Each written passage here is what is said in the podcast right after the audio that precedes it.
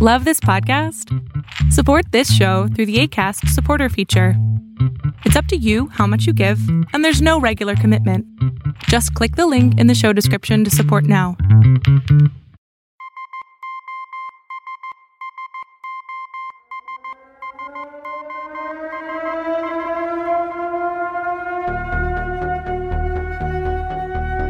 This is one of Deep State Radio's briefs and debriefs.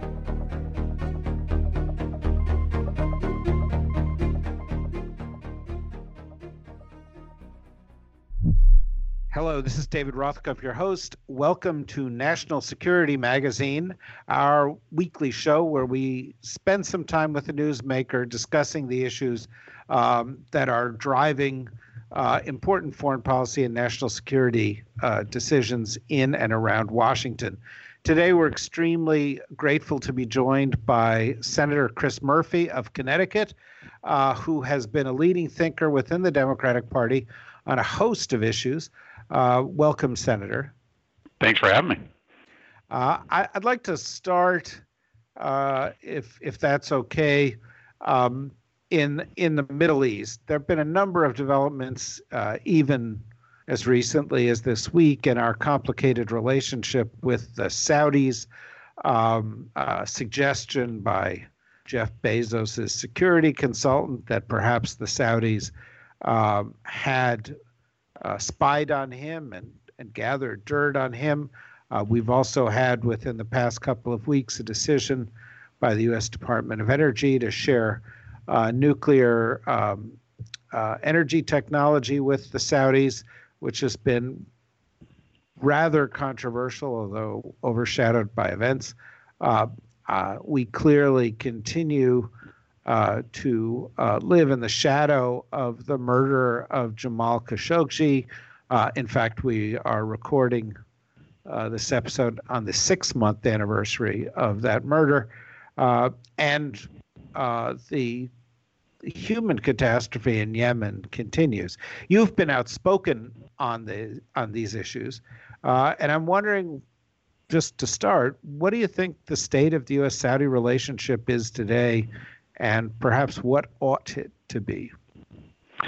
As uh, as one of the loudest critics of the relationship, I think it probably is is a good idea to you know, remember the the good parts of the relationship. I mean, this is an important economic partnership, whether we like it or not. Saudi oil still matters to us and to the world market. There's a counterterrorism relationship uh, with the Saudis. Uh, we rely on them for uh, information, and uh, we occasionally do partner together in trying to take on uh, some of the radical Sunni groups in the region and around the world. And um, uh, also, Saudi Arabia has been an important force for good in trying to achieve what is an effective detente today uh, between Gulf states and Israel, uh, something we shouldn't take for granted uh, given the prior regular hostility uh, towards Israel from uh, the Saudis and some of their partners. So, you know, there are there are still good, important parts to our relationship, but it's been going south, um, and it's been going south fast uh, over the course of the last several years.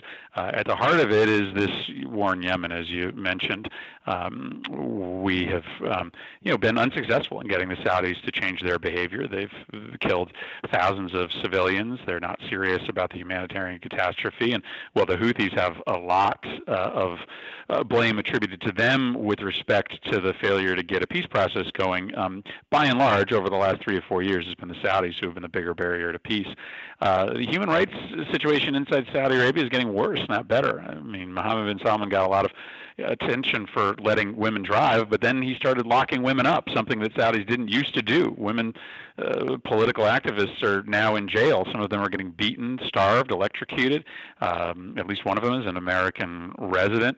Um, and uh, you know the um, Khashoggi incident uh, was uh, what captured America's imagination, but was really you know just the tip of a much larger iceberg um, that we had been ignoring. Uh, so I think it's time for a reorientation. Uh, I, I, think we've got to make it clear to the Saudis that they can't continue to repress um, political dialogue. They can't continue to treat our own residents in the way that they have. They can't murder civilians intentionally in Yemen without some consequences. And you know whether that's a suspension of arms sales or some specific sanctions, uh, Congress has to take some actions because the administration isn't. Um, their conduct has been you know, bizarre but probably easily explainable. I, I don't think you have to dig into the Mueller report to, you know, figure out that you know, the Trump family's had a lot of important business connections with the Saudis for a long time. They buy and rent a lot of Trump real estate, and so the Trump family's not going to take them on because that would risk future profits and so Congress has to do it. Um, the, the the last, I think, and, and, and most troublesome uh, question about uh, Saudi Arabia and our relationship with them is the role that they play in global Islam. This is really hard for the United States to weigh in on because we don't want to be you know telling a, another religion how to you know how to practice. But um, you know the the Sunni extremist groups that threaten the United States at their foundation um, are driven by a brand of Islam that's exported from Saudi Arabia, Salafist Wahhabist Islam um, is uh, one of the building blocks of groups like ISIS. And uh, as the New York Times said in a you know big expose uh, from a couple of years ago, the Saudis you know are at the same time firefighters and arsonists when it comes to extremism. They they fight the extremists, but they also are exporting a brand of Islam, which uh, unfortunately um, convinces a lot of uh, a, a, lot of folks to pervert the religion into something that ends up being very violent. Uh, and we have to raise that issue with them more seriously than we have. So the state of the relationship is um, more complicated and and and more uh, mixed in result than it ever has been before. And because of that, I think Congress has to step in and do something. Well, the question, of course, is uh, will they? Uh, as you point out, there is a, a, seeming rift between the administration uh, and uh, even some members of the Republican Party in the Congress, uh, because no matter what the Saudis seem to do, Trump, as you noted, uh, is willing to look the other way and, and even reward them. And recently, Mike Pompeo has been doing the same thing. Um, do you think there is enough will within the Republican caucus in the Senate or or or in the House to actually take an action with regard to Saudi arms sales, for example? That would be contrary to the wishes of the Trump administration? Well, uh, there is, uh, and we know there is because we passed a uh, war powers resolution calling on the United States, actually not calling, requiring the United States to pull out of the military coalition with the Saudis in Yemen with bipartisan support. Um, the, the most important question, though, is is there enough Republican support to be able to overturn a presidential veto? And the answer to that is, for the time being, no. Um, we will pass a resolution pulling the United States out of the Yemen war through the Senate and the House with Republican support. The president will veto it. We will not be able to override the veto. If there is another arms sale noticed, and by the way, there has not been, um, in part because the, president and the administration doesn't want to have an arms sale uh, debate in Congress, it will fail as well. But again, likely not with enough votes to override a veto. Um, that just shows how hard it is for Congress to micromanage foreign policy. Uh, the checks and balances don't work as well on foreign policy when you have to stop things as opposed to domestic policy when you have to initiate things uh, from the legislative uh, branch. Um, that being said, uh, you know I don't think that the Stockholm peace negotiations uh, surrounding the civil war in Yemen would have happened without the action of Congress. I think that the mere threat of funding being cut off to the Saudis has pushed them to the table and has convinced the Houthis that the United States can be an honest broker. So it's not uh, it's not not worth doing, even if you can't get something signed into law or a veto overridden. What was your reaction to the decision regarding the nuclear technology? I mean, it's nonsense. Um, it, it's absolutely nonsense. The idea that we would um, hand over sensitive nuclear information to the Saudis. And for all of those Iran hawks um, that populate this place, I don't understand um, why they are so naive uh, about uh, how the dynamic works between uh, Riyadh and Tehran. Um, you know, the, the Iranians absolutely pose a threat to Israel. We should take them at their word when they continue to tell the world that they want to wipe Israel off the map. That being said, um, the missiles um, and the military hardware in Iran are primarily being pointed at Saudi Arabia. And so every time that we up our military assistance to Saudi Arabia, it is a force multiplier inside uh, uh, Iran. It convinces them to buy more stuff, to build more stuff. And so if we start um, a nuclear partnership with uh, Saudi Arabia, that could very likely be what tips uh, the Republican Guard back uh, to a dispositive position inside Iran where they restart their nuclear program, and that would be cataclysmic. Right, and pulling out of the JCPOA certainly doesn't help our case in that regard. Uh, but it does cut to one of the core issues here, which is that uh, an argument within the Trump administration for the support they're giving to the Saudis is the essential role they play in counterbalancing the threat posed by the Iranians. Uh, a related element of that is that the Israelis seem to share this view. Um, and both the Israelis and the Saudis would like to see the Iran relationship um, uh, get uh, uh, uh, tougher, come to a head. Uh, perhaps there are few who even would seek something more extreme. Um, John Bolton has certainly talked that way in, in the past. Uh, and so the, the, the, the, question becomes do you see the, uh, the, the coddling of the Saudis on the part of the Trumps um, as something more than just um, ensuring that their nest remains feathered? Uh, but it but as some as something perhaps more threatening, which is prelude to confrontation with Iran. Well, uh, you know, Iran thrives in these chaotic spaces, and so the more that we incentivize uh, this series of proxy wars between the Saudis and the Iranians, the better Iran does. I mean, the fact of the matter is, you know, Iran is winning these series of conflicts with uh, the Saudis and the Gulf states. Um, Assad will end up uh, running and ruling most of Syria. The Houthis uh, are still in control of the capital uh, of Yemen. And so, as we continue to sell weapons to the Saudis and egg them on, um, the Iranians gain more and more influence. Remember, in Yemen, you know, as you know, the, uh, the, the Houthis were not in a command and control relationship with the Iranians. There was no long-term historical connection between that tribe uh, and the Iranian government. It's this civil war um, and how long it has persisted that has driven the Houthis into the arms of the Iranians.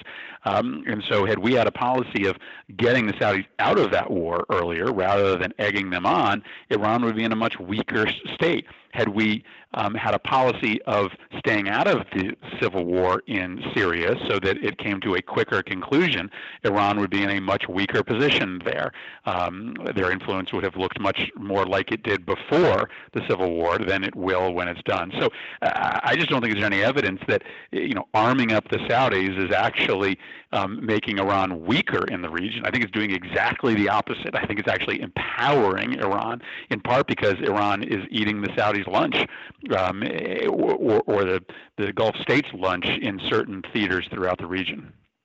Well, one of those theaters, um, not where they're eating the Gulf states' lunch, although they're munching perhaps a bit on it, um, but which they've certainly had their way versus um, what many perceived as U.S. interests uh, has to do with Syria, where the actions of the administration seem to have actually empowered the Iranians and uh, their ability to work with both the Syrian Assad regime and with the Russians. Um, and uh, that, of course, then uh, extends their influence, which has long existed um, in Lebanon, amplifies that. And that gives them more control over that kind of northern uh, arc of the Middle East, which is a strategic sort of play that they've made. Um, and the, the, the question becomes a lot of that pressure falls then on the U.S. Israeli relationship, where the president has thrown in very heavily with the prime minister, with one candidate and one party. Um, and that prime minister is in a bit of a tough place right now, uh, at least you know, not just legally, but also in terms of his reelection. And and I'm I'm just wondering how you see the U.S.-Israel relationship in the context of of all these other moving pieces. Well, I mean, the relationship is critical. Uh, they are our most important ally in the region, one of our most important allies in the world. We are heavily invested um, in uh, the long-term success and survival of a Jewish state in the Middle East, and that will never change. Uh, at the same time, um, the United States has long stood uh, for uh, a pathway to a two-state solution, uh, in which uh, there is a negotiation that ultimately results in a Jewish state and a Palestinian home um, the problem uh, with this current government in uh, Israel, as supported by this administration in Washington, uh, is that they are uh, potentially effectively rendering a two state solution impossible um, by taking off the table all of these potential um, points of negotiation uh, that would um, uh, that would get us to uh, that uh, that that two-state reality, whether it be the location of the U.S. embassy, the uh, ability for the Palestinians to have a presence in East Jerusalem, or the um, state of the uh, Golan Heights. Um, so we have, um, I think, made it much less likely that there's ultimately going to be a two-state solution, uh, and so it puts some of us in an awkward position where we, you know, uh, you know, support Israel 100%, but also support the two-state uh, future, and that means that you know we are unfortunately uh, forced to be critical of this current Israeli government and the decisions that they've made. Okay, if I may, I'd like to move to a different part of the world. You very early on were a leader on the Hill uh, at uh, addressing issues like countering uh, foreign propaganda, disinformation, which you um, uh, had had created some legislation on. This was back in 2016 in the context of that election. Um, and uh, clearly, Russian involvement in that election has been quite an ongoing story. Yet here we are two years later, um, and the President of the United States, as recently as today, uh, suggested that launching an investigation into this Russian involvement was illegal and treasonous. Um, and uh, furthermore, and I think just as troubling, uh, the administration has taken a number of steps to uh, limit the ability to prepare for any future uh, intervention uh, that might be undertaken by uh, the Russians or others, uh, uh, underfunding, unfunding some elements of the government that are responsible for that, impeding others. Um, and and so I just was wondering what your outlook on all of this was from the perspective of the continuing threat that the Russians or others might intervene in the U.S. elections. Yeah, I remember watching uh, Secretary Tillerson go on TV near the end of his disastrous tenure, uh, in which he, you know, said, "Well, you know, the Russians are going to play in our elections for a long time to come, and there's really nothing we can do about it. which was, you know, essentially an invitation to the Russians to, you know, come in and mess with the midterm elections and the 2020 uh, elections. Um, uh, there's good news and bad news. You identified the bad news, which is that the administration continues to not take this seriously and, um, you know, robustly criticize anybody who suggests that the Russians manipulated uh, the 2016 elections. But the good news is that Congress is taking it seriously, and we actually, you know, came together, Republicans and Democrats, to um, put up a new fund of money that went out to states to uh, solidify election systems and voting systems. Um, uh, Democrats tried to increase that money um, uh, a few months ago. Republicans didn't bite on a second round, but we did um, actually come together on a first round of election security money that was used by states to make their systems uh, stronger. The tech companies have a long way to go, but they have recognized that they have a duty to be much more careful about what they're putting up and to s- sort out uh, foreign actors that are trying to um, uh, uh manipulate elections through social media platforms. And so they will be better, I, I think, and more aware in 2020 than they were in 2016. So, you know, I, I think we're I think we're sort of two steps forward, one step back here, um, eh, and that's you know that that that's that's better news than on some other domestic fronts. Uh, well, I, I, guess that it is. Um, uh, we we seem to also have the, recently the White House has announced a decision to cut back on the efforts of the Department of Homeland Security to target domestic terrorists, which is another threat that has arisen in the past few years that they don't seem to be that concerned with. Yet another in this space is um, dealing with just sort of the basic security precautions that one takes care of in order to defend against information falling in the wrong hands. And of course, in the past week, we've seen a whistleblower appear before Elijah Cummings committee in the House uh, and identify that 25 people, including two people, presumably Jared and Ivanka, um, uh, have security clearances in the White House that shouldn't have them. Uh, in any other period in our history, this would be a giant scandal. Um, and here it's kind of wedged in between, you know, the scandal before it and the scandal after it. Uh, I, am just wondering what your view is on this. And, you know, the Republican Party seems to show a, a pretty loyal line behind the president. Uh, yet these were the issues that they once saw as their their their most important issues. And I, I'm just wondering, how much longer can the Republican Party be seen as the party that doesn't care about security? Uh, listen, I, I, think this is a really important question, and I worry um, you know, from a political perspective, that Democrats are not you know, taking this issue as seriously as we should because it is an opportunity to flip on its head what has historically been what we call the national security gap between Republicans and Democrats.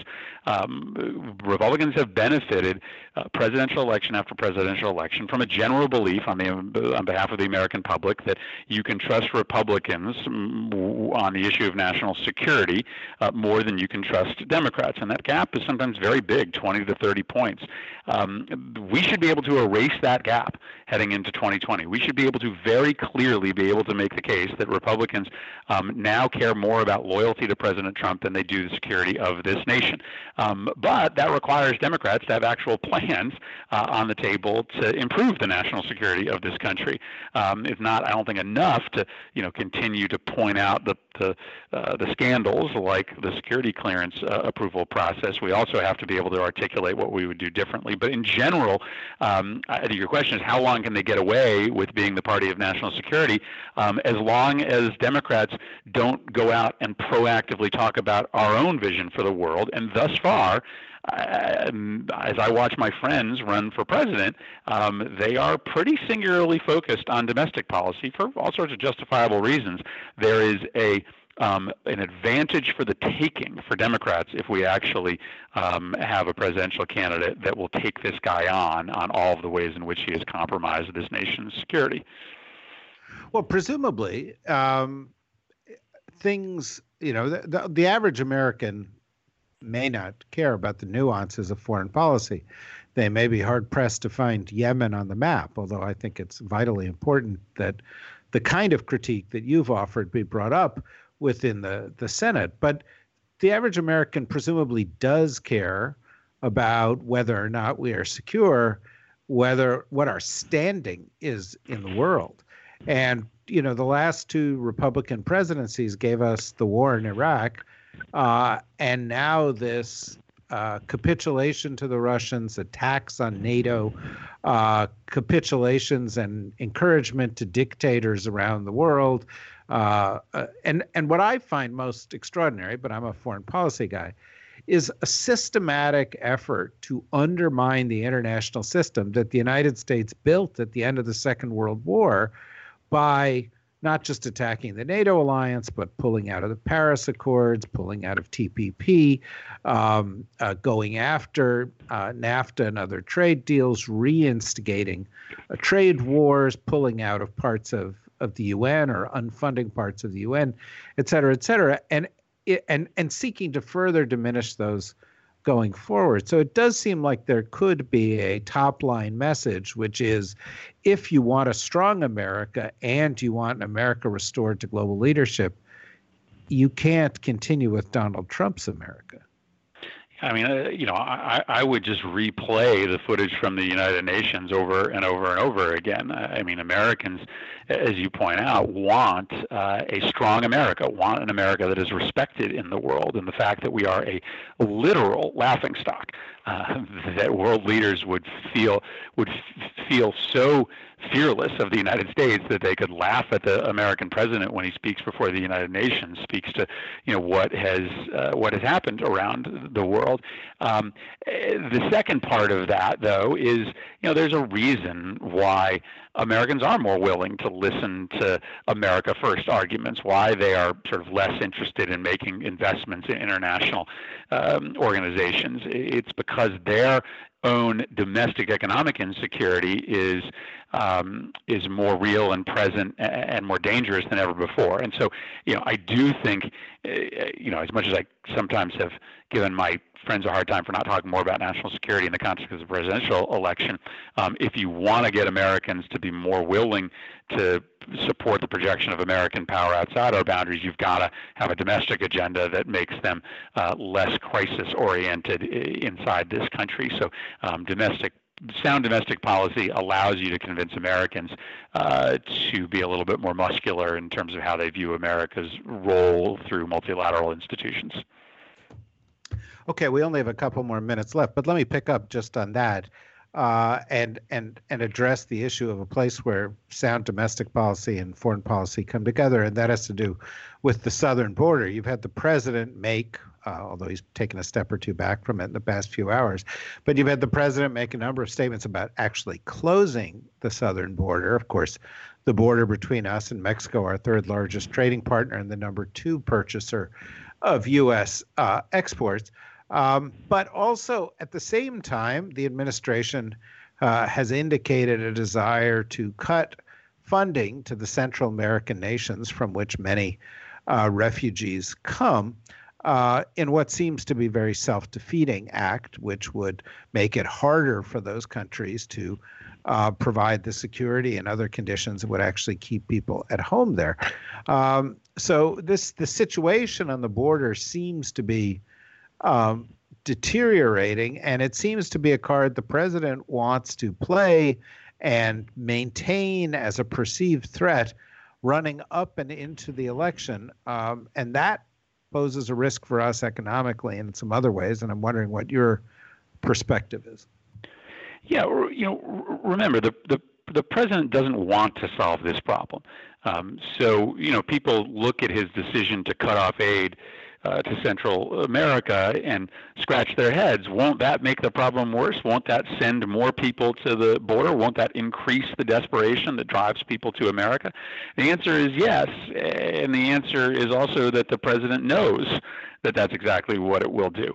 Um, the president has never had any intention of passing an immigration bill. Uh, we made him incredibly generous offers. At one point, offering him, you know, 15 billion dollars, twenty billion dollars for the wall in exchange for protection for the Dreamers, and he refused it.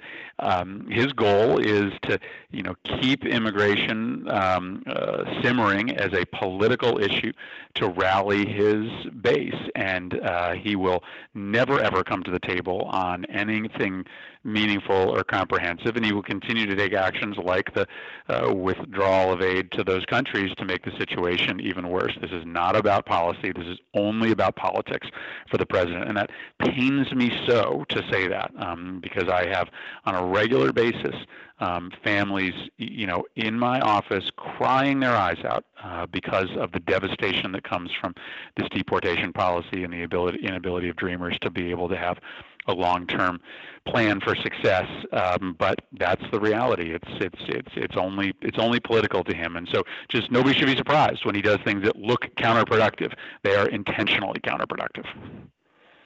Well, it seems they're intentionally cruel to some degree. You know, he's talked today again about not wanting to have judges involved in the deportation process, and uh, we've seen the behavior of DHS on the southern border. Uh, do you think there's anything that Congress can do about you know the, the the the the, cruelty of U.S. policies that we're seeing in this regard?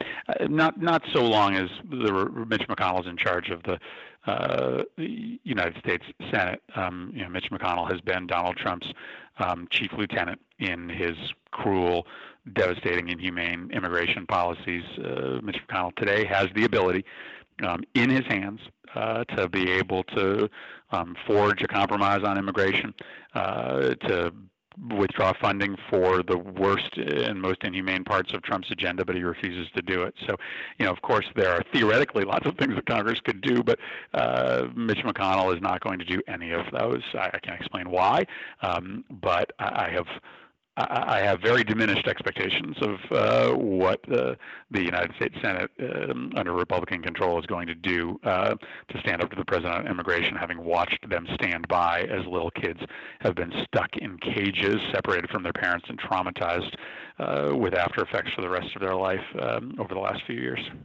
Okay, so let me ask you one last question, which comes to my mind as a result of this, and that is in two years, you could have a Democratic president. Uh, you can main, uh, probably will maintain a Democratic House. You might even have Democratic Senate, although that seems like a bit of an uphill climb. How would Democrat-controlled foreign policy principally look different from Trump foreign policy?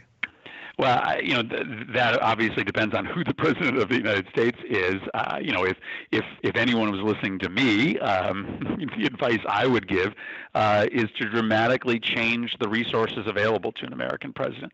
You know, it's not a coincidence that the world seems to get more chaotic um, whether there's a Republican or Democratic president in office, when you you know give the president a d- defense and intelligence budget that is 20 times the size of your development and democracy budget, um, you're asking for trouble.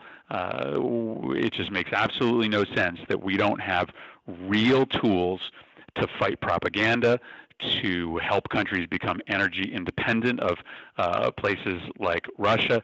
Um, makes no sense that you know we don't have bigger capacities to um, go toe to toe with the Chinese as they try to use their economic aid to buy off countries' support. Um, we're spending tons of money on foreign policy, um, and it's not to say that aircraft carriers aren't important. They just aren't as important today uh, as they were 40 years ago. Well, the non-military tools are 10 times more important today uh, than they were 40 years ago. And so I would hope that a democratic foreign policy, you know, doubles or triples the size of the State Department's budget, USAID's budget, and modernizes it. Um, that doesn't necessarily have to come at the expense of the military budget, uh, but right now we just aren't giving the president the non-military tools to succeed in a world where the challenges to us around the world are increasingly non-military in nature. Well, I certainly hope they're listening to you as well, and I think uh, uh, it's a certainty that they will be. There are few voices uh, in the U.S. Senate or anywhere in Washington, for that matter, who are as thoughtful or as fluent on all of the issues of foreign policy uh, as Senator Chris Murphy. And uh, for those of you listening uh, to this episode of National Security Magazine, that should be absolutely clear at this point uh, uh, as we come to the conclusion of the episode. Uh, Senator, thank you very, very much for joining us. Uh, and uh, we hope perhaps you'll be able to join us again at some point in the future as we progress on all of these issues. Well, thanks for all your leadership. I'm a, a, a big fan of, of your work as well, and uh, a, a real pleasure to be with you. Thank you so much. If you want more information about what we're doing here at the DSR Network, go to the DSRnetwork.com, listen to Deep State Radio, listen to Washington for Beautiful People. Uh, listen each week to more episodes of National Security Magazine. And coming later this week, listen to our newest podcast, Deep State Radio Live from the Comedy Cellar in New York, where we'll try to provide yet another perspective on current events that you won't get in the mainstream uh, media, uh, uh, and that is the perspective of people who haven't lost their sense of humor yet. Uh, that may not be you, but if you listen to our episode, you may get it back.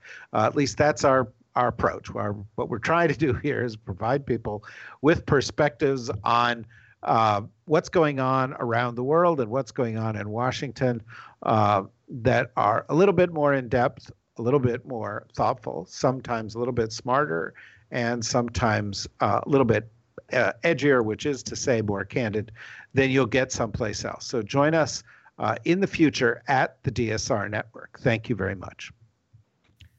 Deep State Radio is a production of the Deep State Radio Network, a division of TRG Interactive Media. Our podcast today was produced in cooperation with Goat Rodeo Productions and was supervised by Ian Enright. Join us again for another episode of Deep State Radio. If you don't, we know where to find you.